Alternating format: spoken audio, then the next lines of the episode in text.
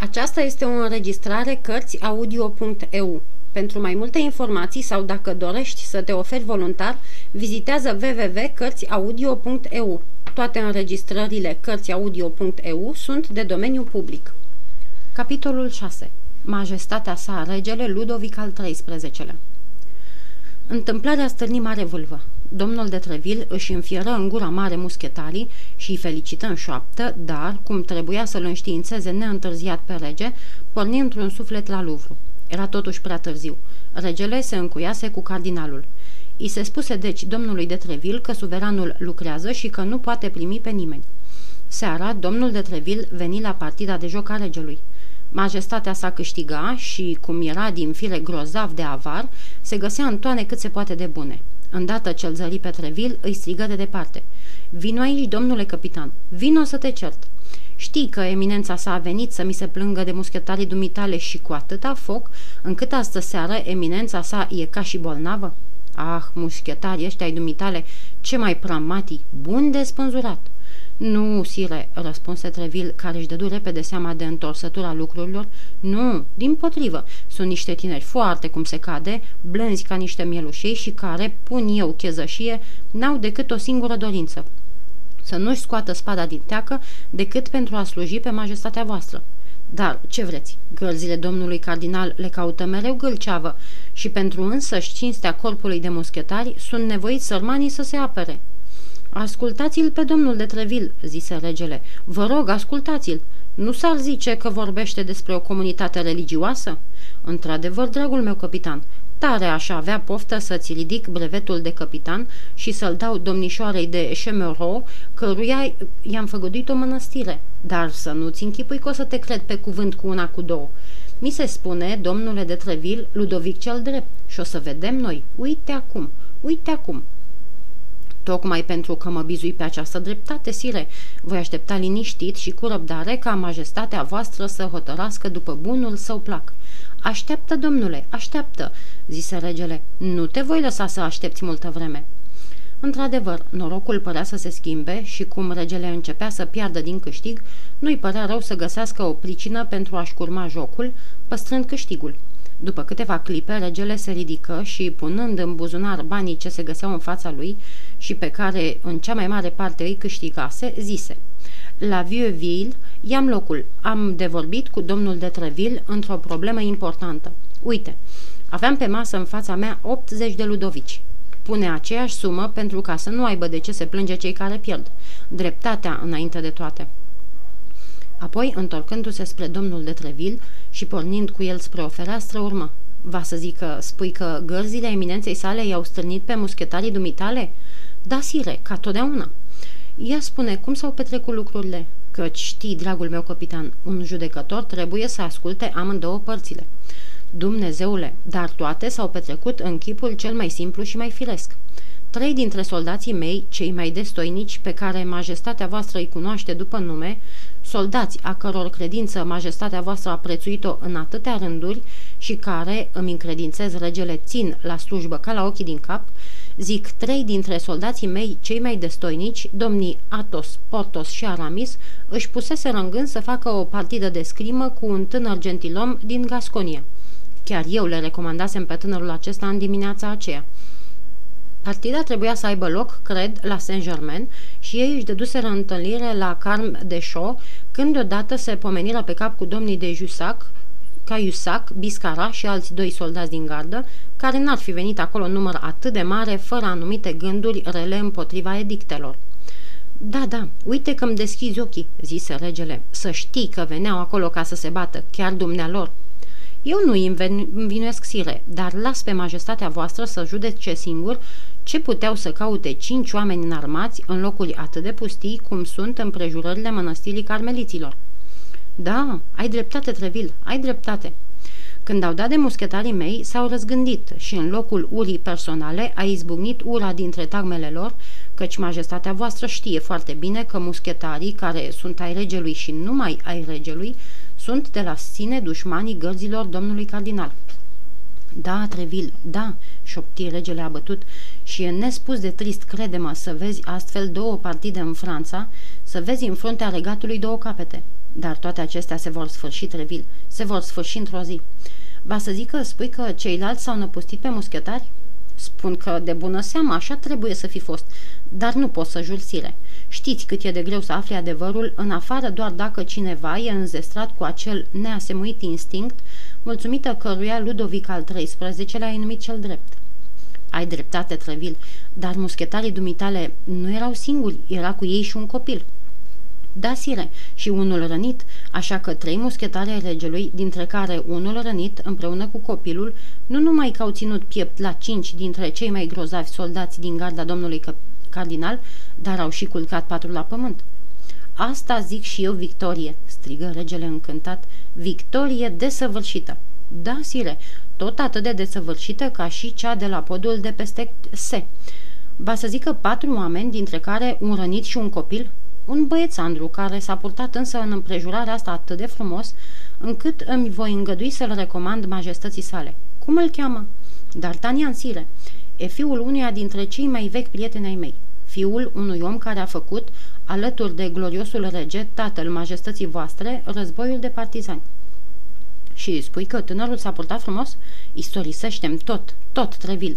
Știi ce mult îmi plac povestirile cu războaie și cu dueluri și, sprijinindu-se într-un sold, regele Ludovic al XIII-lea își răsuci mândru mustața. Sire, început Revil, după cum v-am mai spus, domnul D'Artagnan e aproape un copil și cum n-are cinstea să fie muschetar, purta haine civile. Dându-și seama cât e de tânăr și mai mult că nu face parte din corpul muschetarilor, soldații domnului cardinal l-au poftit să se retragă înainte de a ataca. Ceea ce înseamnă, Trevil, îi curmă vorba regele, că ei sunt aceia care au atacat. Așa este, sire, nu mai încape nicio îndoială. L-au somat, deci, să se retragă, dar el le-a răspuns că e muschetar cu sufletul credincios majestății sale și, ca urmare, va rămâne alături de domnii muschetari. Ce mai voinic, murmură regele. Și, într-adevăr, a rămas cu ei, iar majestatea voastră a dobândit un mânuitor de spadă fără seamăn, căci el i-a dat lui Jusac acea grozavă lovitură care îl scoate din sărite pe domnul cardinal. El l-a rănit pe Jusac? se miră regele. El? Copilul? Trevil, nu se poate. Totuși este așa cum am cinstea să spun majestății voastre. Jusac, una din cele mai străjnice spade ale regatului? Da, sire, și-a găsit nașul. Vreau să-l văd pe tânărul acesta, Trevil. Vreau să-l văd și dacă se poate face ceva pentru el, să vedem ce-i de făcut. Când va binevoi majestatea voastră să-l primească?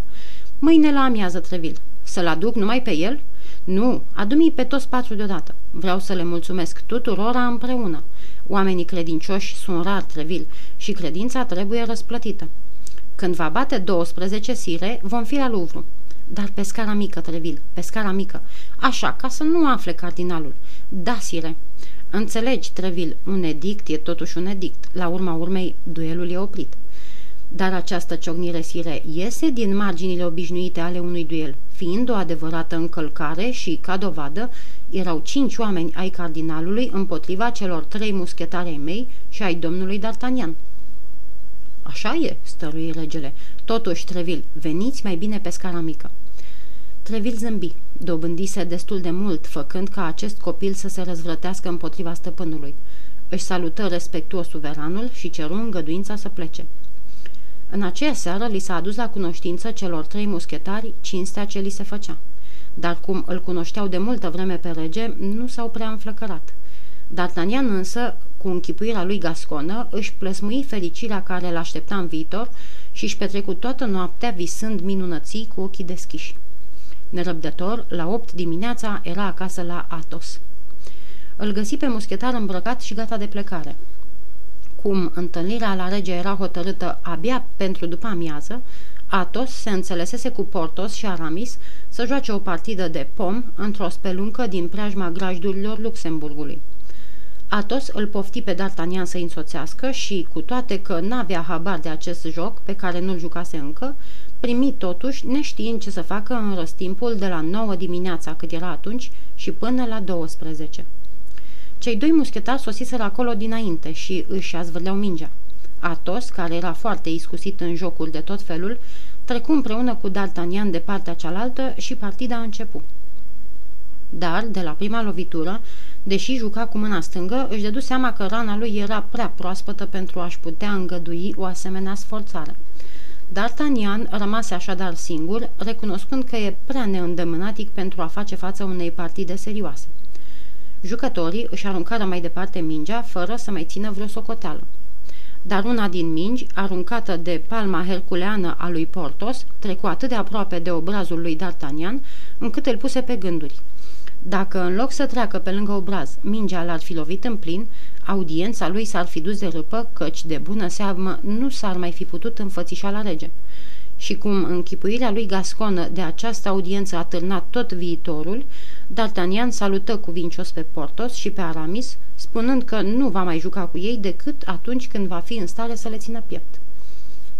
Se duce, se duce deci să ia loc lângă funia despărțitoare printre ceilalți privitori. Din nefericire pentru D'Artagnan, printre cei de față se găsea un ostaș al cardinalului care, fierbând încă de mânie după înfrângerea suferită în ajun de către tovarășii lui, se hotărâse să folosească primul prilej pentru a-i răzbuna. Socotind deci că e prilejul să-i vise, se întoarse către vecinul lui grăind. Nu-i de mirare că tânărul s-a temut de o minge. Fără îndoială, e un ucenic muschetar. D'Artagnan se răsuci ca mușcat de șarpe și îl pironi cu privirea pe soldatul din gardă care rostise cuvintele de ocară. Pe dos Dumnezei, urma acesta răsucindu-și țanțos și mustața. Uită-te la mine până noi mai putea, domnișorule. Am spus ce am spus și gata. Și fiindcă ce ai spus e prea limpede ca să mai fie nevoie de vreo tălmăcire, îi șopti D'Artagnan, te-aș ruga să mă urmezi. Și când mă rog? întrebă ostașul la fel de bazjocoritor. Chiar acum, dacă binevăiți. Cred că trebuie să știi cine sunt. Eu habar n-am și puțin îmi pasă. Foarte rău. Dacă mi-ai cunoaște numele, poate că ai fi mai puțin pripit. Cum te cheamă? Bernaju, sluga dumitale. Foarte bine, domnule Bernaju, spuse liniștit D'Artagnan, te voi aștepta la ieșire. Poftim, domnule, te urmez. Mai încetișor, domnul meu, să nu ne vadă cineva că ieșim împreună. Îți dai doar seama că pentru ceea ce ne-am pus noi în gând, prea multă lume ne-ar stingeri. Fie, spuse osta, ostașul mirat că numele lui nu-l dăduse încă gata pe tânăr. Într-adevăr, numele lui Bernaju era cunoscut de toată lumea, în afară poate de D'Artagnan, căci era unul dintre cele ce se întâlneau mereu în încăierările zilnice pe care toate edictele regelui și ale cardinalului nu izbutiseră să le stăvilească. Portos și Aramis erau atât de prinși de jocul lor, iar Atos îi urmărea cu atâta luarea minte, încât niciunul din ei nu văzură ieșind pe tânărul lor tovarăș care, așa cum îi spusese ostașului din garda eminenței sale, se oprise în poartă. Peste câteva clipe, celălalt coborâ la rândul lui. Cum n-avea vreme de pierdut din pricina audienței la rege, D'Artagnan aruncă o privire împrejur și, văzând că strada e pustie, spuse potrivnicului. Zău, mare noroc de dumneata dacă te numești Bernaju, că n-ai de-a face decât cu un ucenic muschetar. Totuși, fii pe pace, îmi voi da toată silința. Angard! Dar, grăi cel pe care D'Artagnan îl întărâta astfel, cred că locul e prost ales și că ne-ar fi mai la îndemână în spatele mănăstirii Saint-Germain sau al Prezoclerc. E foarte drept ceea ce spui, îi răspunse D'Artagnan, dar din nefericire n-am decât puțină vreme de pierdut. Când o bate 12, trebuie să fiu la o întâlnire. Angard, deci, domnule, angard! Bernaju nu era omul care să primească de două ori un astfel de îndemn. În aceeași clipă, spada îi străluci în mână și se năpusti asupra potrivnicului său, nădăjduind să-l înfricoșeze de tânăr ce era. D'Artagnan își făcuse însă în ajun ucenicia și, proaspăt ieșit din valurile victoriei, umflându-se în pene la gândul norocului care l-aștepta, era hotărât să nu dea niciun pas înapoi. Cele două spade se încrucișară din plin și cum D'Artagnan nu se clintea din loc, adversarul a fost obligat să se retragă cu un pas. Prinzând momentul în care, datorită acestei mișcări, spada lui Bernaju se abătuse de la linia cuvenită, D'Artagnan degajă, fandă și lovi adversarul în număr. Îndată după aceea, D'Artagnan se dădu la rândul lui cu un pas înapoi, înălțându-și spada. Dar Bernaju îi strigă că nu e nimic și, fandând orbește, se înfipse singur în tăișul spadei lui D'Artagnan. Totuși, se mai ținea încă pe picioare și, fără să se dea învins, se tăra înspre palatul domnului de la Tremuii, printre slujitorii căruia se afla o rudă de-a lui. Nedându-și seama de gravitatea ultimei lovituri pe care i-o dăduse potrivnicului, D'Artagnan nu slăbea o clipă și se pregătea să-l răpună cu o a treia lovitură.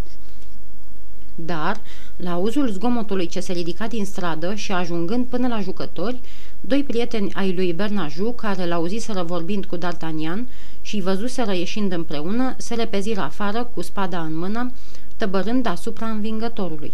Numai decât însă, Atos, Portos și Aramis se iviră ca din pământ și în clipa când cei doi ostași ai cardinalului se năpusteau asupra tânărului dor prieten, ceilalți îi obligară să se întoarcă spre ei. Tot atunci se prăbuși și Bernaju. Cum erau însă numai doi împotriva a patru muschetari, ostașii începură să strige. Ajutor, palatul tremui! Ajutor! La auzul acestor strigăte, cei din palat dură buzna afară, tăbărând asupra muschetarilor, care, la rândul lor, începuseră și ei să strige. Ajutor, muschetari! Ajutor! De obicei, strigătul acesta nu răsuna în deșert, căci muschetarii erau cunoscuți drept dușmanii ai cardinalului și iubiți tocmai pentru ura lor împotriva acestuia. De aceea, ostașii celorlalte companii de gardă, diferite de ale ducelui roșu, cum îi spusese Aramis, luau în mod firesc partea muschetarilor regelui în astfel de încăierări. Din cele trei din cei trei ostași ai gărzii domnului de Zesart, care tocmai treceau pe acolo, doi săriră în ajutorul celor patru tovarăși de arme, în vreme ce al treilea alerga la palatul domnului de Treville, strigând Ajutor, muschetari! Ajutor!" Ca de obicei, palatul domnului de Treville era înțesat cu soldați făcând parte din aceeași trupă. Aceștia se repeziră în ajutorul lor. Încăierarea se întinse, muschetarii fiind însă cei mai tari. Ostașii domnului cardinal și slujitorii domnului de la Tremoi se retraseră în palat și, ferecând porțile tocmai la vreme și împiedicând astfel pe dușmani să dea buzna înăuntru odată cu ei. Cât privește rănitul, el fusese dus de la început în palat și, după cum am mai spus, într-o stare destul de gravă. Tulburarea muschetarilor și a aliaților lor atinsese culmea. Începuseră chiar să chipzuiască dacă n-ar fi trebuit să dea foc palatului pentru a pedepsi neobrăzarea slujitorilor domnului de la Tremoi, care tăbărâseră pe muschetarii regelui. Propunerea fusese rostită și primită cu înflăcărare când, din fericire, se auziră 11 bătăi ale ceasornicului. D'Artagnan și tovarășii lui își amintiră de audiență și cum le-ar fi părut rău să nu ia parte la o asemenea minunată ispravă, ei izbutiră să potolească oamenii. Se mulțumiră de să arunce câțiva bolovani din caldărâm în porțile palatului, însă porțile nu se clintiră. Începea să fie plicticos. De alminter, cei care trebuiau să fie priviți drept capii acestei isprăvi, părăsiseră de câteva clipe pe ceilalți și se îndreptau spre palatul domnului de Treville, care, înștiințat de această nouă pacoste, îi aștepta nerăbdător. Repede la Louvre, le spuse el. La Louvre, fără să pierdem niciun moment. Să încercăm să-l vedem pe rege înainte să-i fi spus ceva cardinalul. Îi vom înfățișa lucrurile ca o urmare a afacerii de ieri și amândouă vor trece odată. Însoțiți de cei patru tineri, domnul de Treville se îndreptă deci spre Louvre, dar care nu a fost mirarea căpeteniei muschetarilor când i se vesti că regele era plecat la o vânătoare de cerbi în pădurea Saint-Germain. Domnul de Treville ceru să audă de două ori această știre și de fiecare dată tovară și lui îl văzură cum pălește. Majestatea sa, întrebă el, avea de gând încă de el să meargă la această vânătoare? Nu, excelență, îi răspunse cameristul regelui, azi dimineață maestrul de vânătoare al palatului a venit să dea de știre că peste noapte un cerb fusese ademenit într-adins pentru majestatea sa. Regele a răspuns întâi că nu se va duce, pe urmă nu s-a putut împotrivi plăcerii acestei vânători și după ce a luat masa a plecat. Regele l-a văzut pe cardinal? mai întrebă domnul de Treville. Regele l-a văzut pe cardinal? mai întrebă domnul de Treville odată. Pe cât se pare, cred că da, răspunse cameristul. Am văzut azi dimineață caii înhămați la caleașca eminenței sale. Am întrebat unde pleacă și mi s-a răspuns. La Saint-Germain. Ne-au luat-o alții înainte, grăi domnul de Treville. Domnilor, îl voi vedea diseară pe rege, dar în ceea ce vă privește, eu nu vă sfătuiesc să mai stăruiți. Sfatul era prea cântărit și îndeoseb venea de la un om care îl cunoștea prea bine pe rege pentru ca cei patru tineri să încerce o împotrivire. Domnul de Treville îi pofti deci să se ducă fiecare acasă și să aștepte veștile lui. Întors în palatul său, domnul de Treville se gândi că va trebui să-și facă toate însemnările ca să înainteze cel din tâi plângerea. trimise pe un slujitor la domnul de la Tremui cu o scrisoare prin care îl ruga să izgonească de la el pe soldatul din garda domnului cardinal și să-și dojenească oamenii pentru îndrăzneala de a fi tăbărât asupra muschetarilor. Dar domnul de la Tremui, întărătat de scutierul său, rudă, după cum se știe, cu Bernaju, pusese să-i se răspundă că nici domnul de Trevil, nici muschetarii lui nu erau îndreptățiți să se plângă, ci din potrivă, el ar fi avut dreptul să o facă, deoarece muschetarii au fost acei care au năpustit, au rănit pe oamenii lui și au mai vrut să dea și foc palatului. Neînțelegerea dintre cei doi nobili s-ar fi putut prelungi timp îndelungat, fiecare trebuind firește să țină morci, morțiși la părerea lui, dar domnul de Treville se opri asupra unui mijloc menit a pune capăt neînțelegerii. Să meargă el însuși la domnul de la Tremui. Se duse deci fără întârziere la palatul acestuia din urmă și ceru să fie anunțat. Cei doi nobili se salutară cu multă cuvință, căci dacă între ei nu se legase prietenie, în schimb se prețuia unul pe celălalt. Amândoi erau bărbați inimoși, de cuvânt și, deoarece domnul de la Tremui, protestant și a rare ori văzut la curtea regală, nu făcea parte din nicio tagmă, el nu aducea în cercul cunoștințelor sale nicio prejudecată. De data aceasta, totuși, primirea, deși cuvincioasă, a fost mai rece ca de obicei. Domnule, începu de Treville, fiecare din noi crede că avem a ne plânge unul de celălalt. Și atunci am venit chiar eu ca să limpezim împreună această neînțelegere. Bucuros, răspunse domnul de la Tremui, dar vă spun dinainte că am fost bine informat și că întreaga vină o poartă muschetarii dumneavoastră.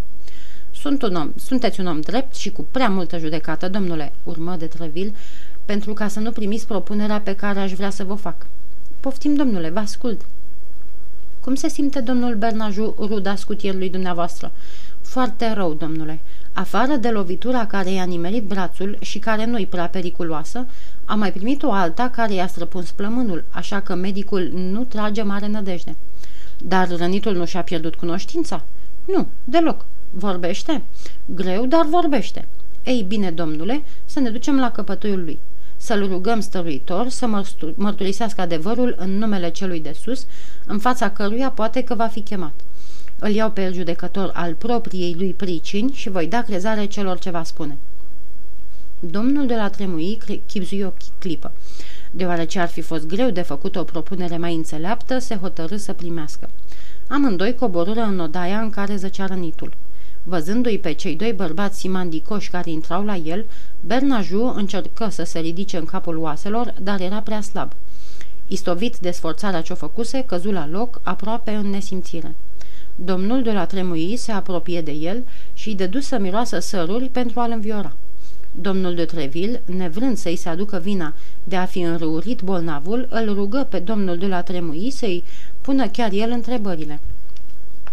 Ceea ce bănuise domnul de Treville se petrecu în tocmai.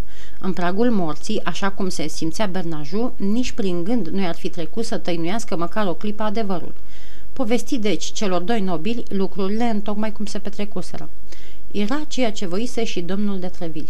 După ce ură lui Bernaju grabnică în sănătoșire, își luă rămas bun de la domnul de la Tremui, se întoarse acasă și, trimițând vorbă celor patru prieteni că îi așteaptă la masă. Domnul de Treville primea lumea cea mai aleasă, adică numai anticardinaliști. Se înțelege deci că în tot timpul mesei n-a fost vorba decât despre cele două înfrângeri suferite de soldații eminenței sale.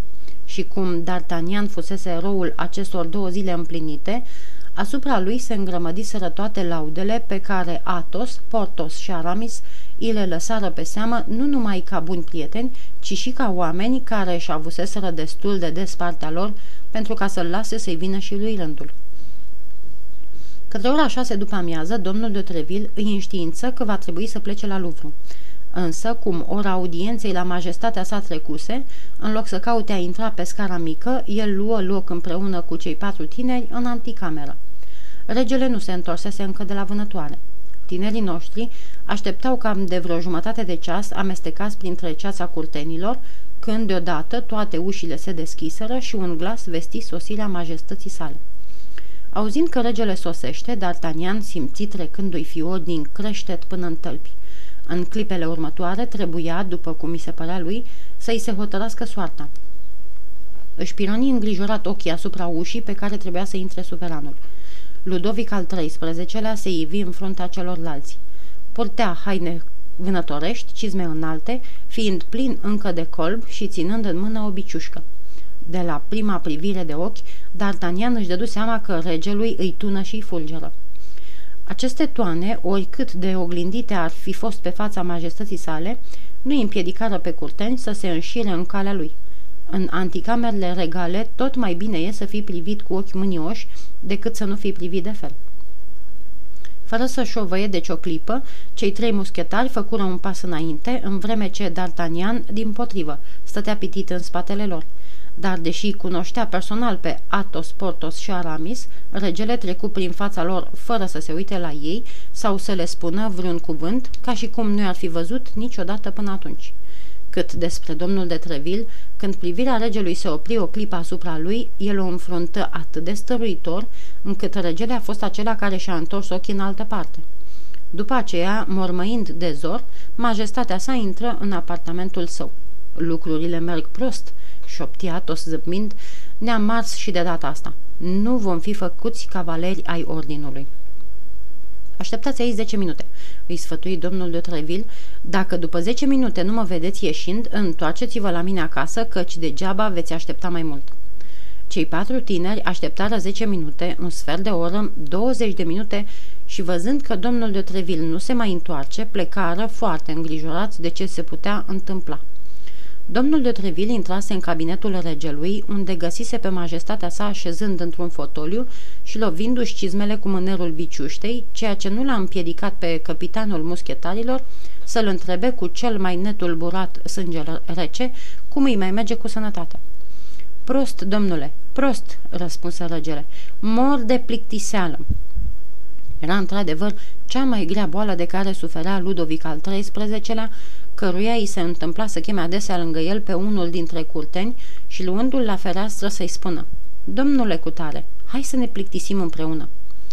Cum? Majestatea voastră se plictisește?" se miră domnul de Trevil. N-a petrecut bine azi la vânătoare?" Frumoasă petrecere, domnule. Toate se duc de râpă. Pe sufletul meu, dacă mai știu. Sau vânatul nu mai lasă dâră, sau câinii nu mai au nas. Stârnim un cerb de 10 ani, îl gonim șase ceasuri în șir și când să-l încolțim, când să pună Saint-Simon goarna la gură ca să vestească isprava, tranc, toată haita o apucă razna pe urmele unui cerb ușor de nimic. Ai să vezi că voi fi obligat să mă las de vânătoare cu câini, după cum m-am lăsat și de vânătoarea de șoimi. Ah, domnule de Treville, sunt un rege fără noroc. Mai aveam doar un singur șoim și mi-a murit și el al altăieri. Într-adevăr, Sire, vă înțeleg disperarea și e mare nenorocire, dar pe cât îmi pare, tot v-au mai rămas o groază de șoi mari, de uli și de șoimi. Dar nici un singur om care să învețe. Șoimarii dispar, n-am mai rămas decât eu care să cunosc arta vânatului. După mine nu o să mai fie nimic. O să se vâneze numai cu lațul și cu tot soiul de capcane. Măcar de-aș avea vreme să învăț eu pe alții. Dar uite că domnul cardinal nu vrea să mă slăbească nicio clipă. Ține să-mi vorbească ba de Spania, ba de Austria, ba de Anglia. Și pentru că veni vorba de domnul cardinal, trebuie să-ți spun, domnule de Treville, că sunt foarte nemulțumit de dumneata. Domnul de Treville aștepta ca regele să-și dea drumul. Îl cunoaște pe rege de multă vreme. Înțelesese că toate văicărelile nu erau decât o pregătire, un soi de îndemn în scop de a se îmbărbăta singur și că acolo unde ajunsese în cele din urmă era tocmai unde voia să ajungă. Și prin ce am păgătuind nefericitul de mine ca să nu mai fiu pe placul majestății voastre?" întrebă domnul de Treville, făcându-se că e cum nu se poate mai mirat. Așa îți îndeplinești sarcinile dumitale, domnule?" urmă regele, fără a răspunde direct la întrebarea domnului de Treville. Pentru asta te-am numit eu capitanul muschetarilor mei? Pentru ca să asasineze un om, să ridice în sus o mahala întreagă și să dea foc Parisului, fără ca dumneata să scapi un singur cuvânt?" De alminteri, adăugă repede, fără îndoială că mă grăbesc să dau vina pe dumneata și fără îndoială că zurbagii stau la închisoare și că ai venit să-mi dai de știre că s-a făcut dreptate. Sire, răspunse liniștit domnul de Treville, din potrivă, eu vin cu rugămintea să faceți dreptate. Împotriva cui? întrebă regele. Împotriva defăimătorilor, răspunse domnul de Treville. Ah, iată în sfârșit ceva cu totul nou, se miră regele. Nu o să-mi spui că cei trei blestemați de muschetari ai dumitale, Atos, Portos și Aramis, împreună cu tinerelul dumitale din Bearn, n-au tăbărât ca niște bezmetici asupra bietului Bernaju și nu l-au chinuit în așa hal încât poate că pe când noi vorbim el își dă sufletul? Nu o să-mi spui că pe urmă n-au luat cu asalt palatul ducelui de la Tremui și că n-au vrut să-i dea foc? ceea ce în vreme de război n-ar fi prea mare nenorocire, dat fiind că acolo-i cuib de hugenoți, însă pe vreme de pace aceasta poate fi pildă nepotrivită. Ea spune, cred că nu o să negi toate acestea. Și cine v-a povestit astfel de frumusețire? întrebă netulburat domnul de Treville. Cine mi-a povestit astfel de frumuseți, domnule?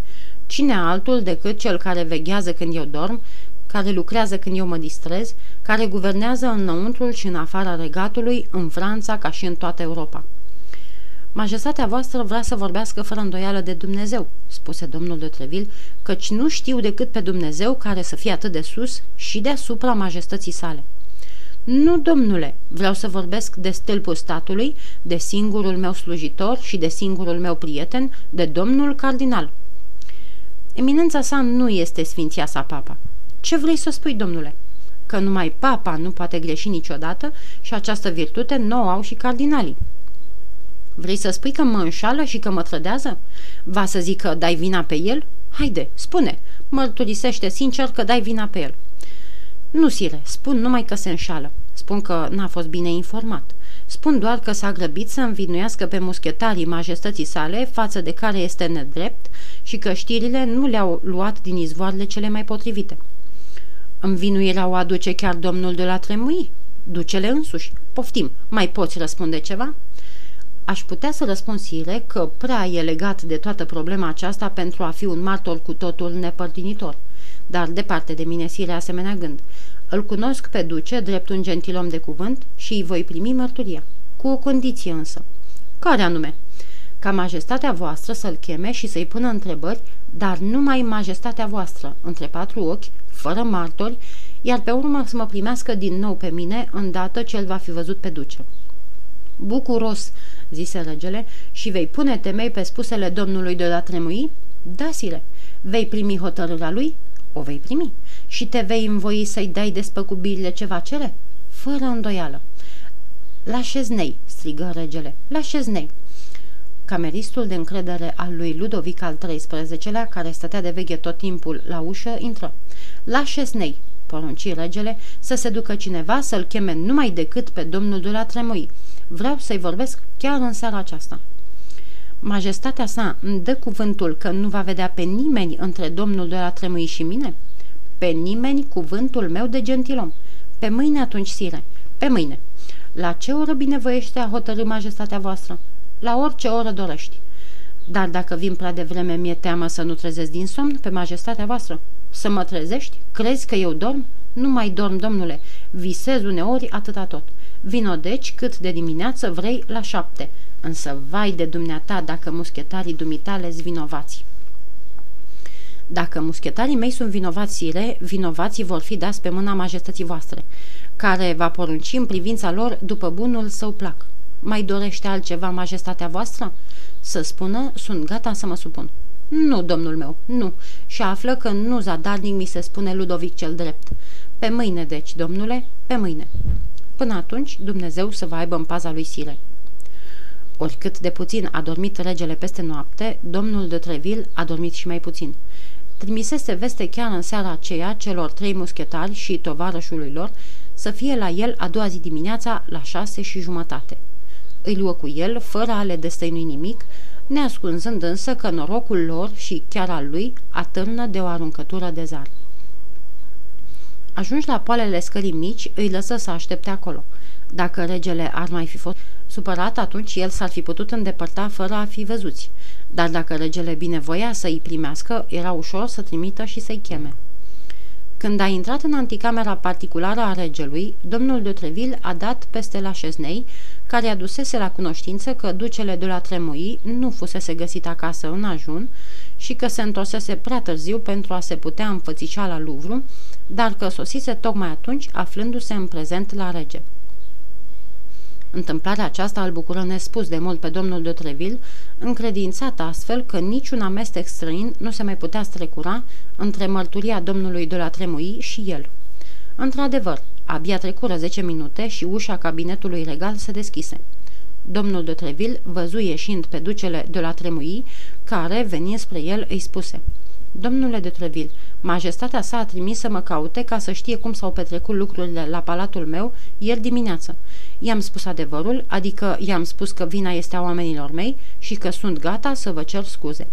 Fiindcă v-am întâlnit, vă rog să le primiți și să mă socotiți printre prietenii din totdeauna ai domniei voastre.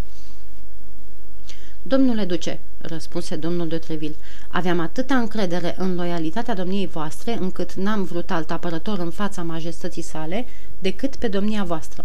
Văd că nu m-am înșelat și vă mulțumesc pentru faptul că se mai găsește în Franța un om despre care se poate spune, fără a da greș, ceea ce am spus eu despre domnia voastră. Așa-i, așa-i, zise regele care ascultase între cele două uși aceste cuvinte curtenitoare, dar spune-i Trevil, dacă el se socotește printre prietenii dumitale, atunci și eu aș vrea să mă număr printre ai lui, dar mă neglijează. Iată, se împlinesc în curând trei ani de când nu l-am văzut și că nu-l văd decât când trimit eu să-l cheme. Spune toate acestea din partea mea, căci sunt lucruri pe care un rege nu le poate spune chiar el. Mulțumesc, Sire, mulțumesc, zise ducele, dar majestatea voastră să fie încredințată că nu aceea pe care îi vede la orice ceas din zi, bineînțeles, nu spun aceasta pentru domnul de Treville, îi sunt cei mai credincioși. Ah, ai auzit ce am spus, cu atât mai bine, duce, cu atât mai bine, urmă regele înaintând până în prag. A, dumneata ești Treville, dar unde sunt muschetarii? Nu ți-am spus alaltă ieri să vii cu ei la mine? Ce mai aștepți? Sunt josire și dacă îngăduiți, la Cesnei se va duce să le spună să urce. Da, da, să vină numai decât. În curând o să sune opt și la nouă aștept pe cineva. Cu bine, domnule duce, și mai cu seamă să mai vii. Intră, Trevil.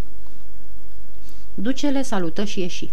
În clipa în care deschidea ușa, cei trei muschetari și D'Artagnan, însoțiți de la Cesnei, se iviră în capul scării. Veniți, vitejii mei, le spuse regele, veniți, vreau să vă dojenesc. Muschetarii se apropiară înclinându-se, iar D'Artagnan se dădea după ei.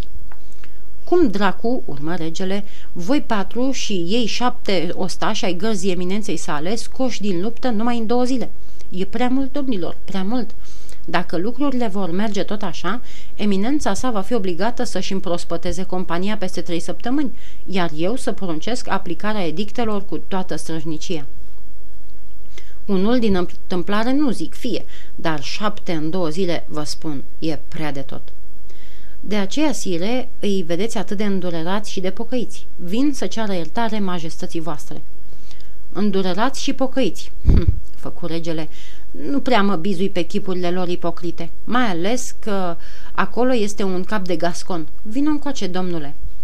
D'Artagnan, care înțelesese că el era cel poftit, se apropie, luându-și o mutră din cele mai disperate. Ia uite, ce-mi spuneai dumneata că-i tânăr? E un copil, domnule de Treville, un adevărat copil. Adică el i-a dat lui Jusac lovitura aceea strajnică de spadă? Și celelalte două frumoase lovituri lui Bernaju. Adevărat? Fără a mai pune la socoteală, zise Atos, că dacă nu mă scotea din mâinile lui Caiusac, n-aș mai avea acum cinstea să fac înaintea majestății voastre prea umila mea plecăciune. Doar e dracul pe pământ, bearnezul acesta. La naiba, domnule de Treville, cum ar fi zis regele, răposatul meu tată. În meseria aceasta trebuie să-ți găurești o groază de haine și să-ți frângi o groază de spade. Și gasconii au rămas oameni săraci, nu-i așa?" Sire, să mărturisim că nu s-au descoperit încă zăcăminte de aur în munților, deși cel de sus le cam datora minunea aceasta, drept răsplată pentru felul cum au sprijinit drepturile răposatului rege, tatăl majestății voastre. Ceea ce înseamnă că și pe mine tot gasconii m-au făcut rege, deoarece sunt fiul tatălui meu, nu-i așa, Trevil? Ei, bine, așa e, nu zic nu la Cesnei. Du-te și vezi dacă, scotocind prin buzunarele mele, găsești 40 de pistoli, adumi. Și acum, haide tinere, cu mâna pe conștiință, spune cum s-au petrecut toate. D'Artagnan povesti până în cele mai mici amănunte pățania din ajun. Cum, neputând să doarmă de bucurie că va vedea pe majestatea sa, venise la prietenii lui cu trei ceasuri înaintea orei pentru audiență – cum se duseseră împreună la localul de joc și cum, mărturisindu-și teama de a fi lovit în obraz de o minge, fusese luat în zeflemea de Bernaju, care era cât pe aci să-și plătească zeflemeaua cu viața, iar domnul de la Tremui cu palatul, deși nu avea nicio vină. Da, da, așa e, murmură regele. Ducele mi-a povestit și el tot așa. Bietul cardinal, șapte oameni în două zile și dintre cei mai scumpi lui. Dar acum ajunge, domnilor. Cred că mă înțelegeți. Ajunge. V-ați răzbunat pentru pățania din strada Feru și încă cu vârf și îndesat. Acum trebuie să vă socotiți mulțumiți. Dacă majestatea voastră este, atunci suntem și noi. Da, sunt, adăugă regele, luând un pom de aur din mâna lui la Cesnei și punându-l în al lui D'Artagnan. Iată, spuse el, o dovadă a mulțumirii mele. În acea vreme, vederile asupra mândriei care și-au croit drum în zilele noastre nu erau încă la modă. Un gentilom primea bani chiar din mâna regelui și nu se simțea deloc umilit. D'Artagnan puse deci cei 40 de pistoli în buzunar, fără niciun fel de mofturi, ci, din potrivă, mulțumind călduros majestății sale. Haide, urmă regele privind dornicul, haide, acum că e 8 și jumătate plecați. După cum v-am spus, aștept pe cineva la ora 9. Vă mulțumesc pentru credința dumneavoastră, domnilor. Mă pot bizui pe ea, nu-i așa?" O, sire!" ex- exclamară în cor cei patru prieteni, ne-am lăsat tăiați în bucăți pentru majestatea voastră. Bine, bine, dar rămâneți întregi. E mai bine așa și o să-mi fiți și mie mai folositori. Trevil, adăugă regele în șoaptă, în vreme ce ceilalți se retrăgeau, cum nu ai loc în corpul muschetarilor și fiindcă am hotărât că trebuie un stagiu pentru a fi primit, trece-l pe tânărul acesta în gărzile domnului de Esart, cumnatul dumitale. La naiba Trevil, mă bucur când mă gândesc la mutra cardinalului. O să facă spume, dar mi-e tot una. Sunt în dreptul meu. Și regele îl salută cu mâna pe Trevil, care ieși și se duse să-și întâlnească muschetarii. Îi găsi împărțind cu D'Artagnan cei 40 de pistoli. Iar cardinalul, după cum bănuise și majestatea sa, s-a mâniat cumplit, atât de cumplit încât vreme de opt zile nu s-a mai arătat la partidele regale, ceea ce nu îl împiedica pe rege să-l întâmpine cu cea mai fermecătoare privire și să-l întrebe de câte ori îl întâlnea cu cel mai mieros glas. Spuneți-mi, domnule cardinal, cum mai duc bieții Bernaju și Jusac credincioși eminenței voastre?"